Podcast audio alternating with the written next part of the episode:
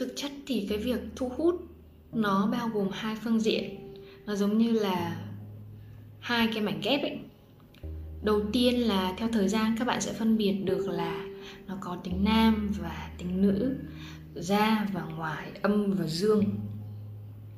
Thì cái việc mà các bạn nói là thu hút ấy, thực ra là nó chỉ là một phía của cái việc mà tạo nên cái điều bạn mong muốn. Nghĩa là bạn hút về, bất kể là xấu hay tốt, những cái điều mà bạn đã nghĩ đến, đã hành động cho nó, đã tạo ra nó.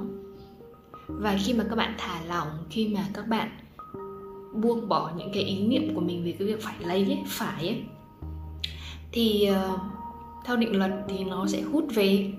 Định luật vật lý là nó sẽ hút về. Nó giống như là một cái tín hiệu radio ha. Nó bạn truyền ra trong sông não, bạn truyền ra cái điều mà bạn mong muốn và bạn nhận về cái điều mà bạn đã phóng ra trước đó.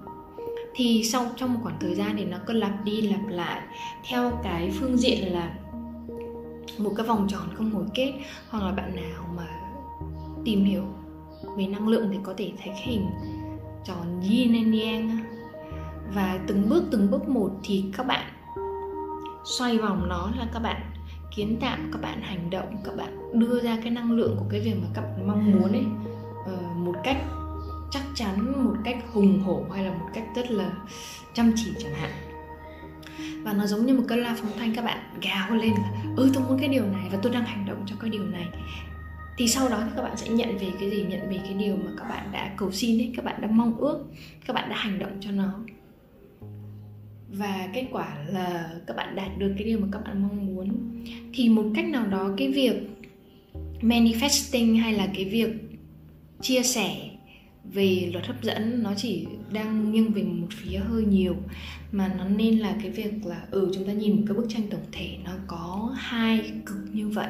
Các bạn có thể hiểu nôm na là như thế, thì các bạn sẽ xây dựng được một cái cuộc sống phong phú, một cái cuộc sống đầy đủ của cái việc giống như một con bướm ấy. Các bạn từ một con sâu nó sẽ nở ra, hay là cái việc một con ốc sên nó đi rất là chậm trễ, nhưng mà theo thời gian, theo những cái công sức mà các bạn đạt được, theo những cái điều mà các bạn đã bỏ ra chẳng hạn, các bạn thu thập những cái kiến thức cho chính bản thân mình, các bạn hành động ấy, thì lâu dần, về lâu về dài thì các bạn sẽ nhận được. Khi mà các bạn thả lỏng, các bạn sẽ nhận được những cái điều mà các bạn đã nói ra. Tại vì nói là một cái lời khẳng định rất là lớn cho cái hiện thực của các bạn.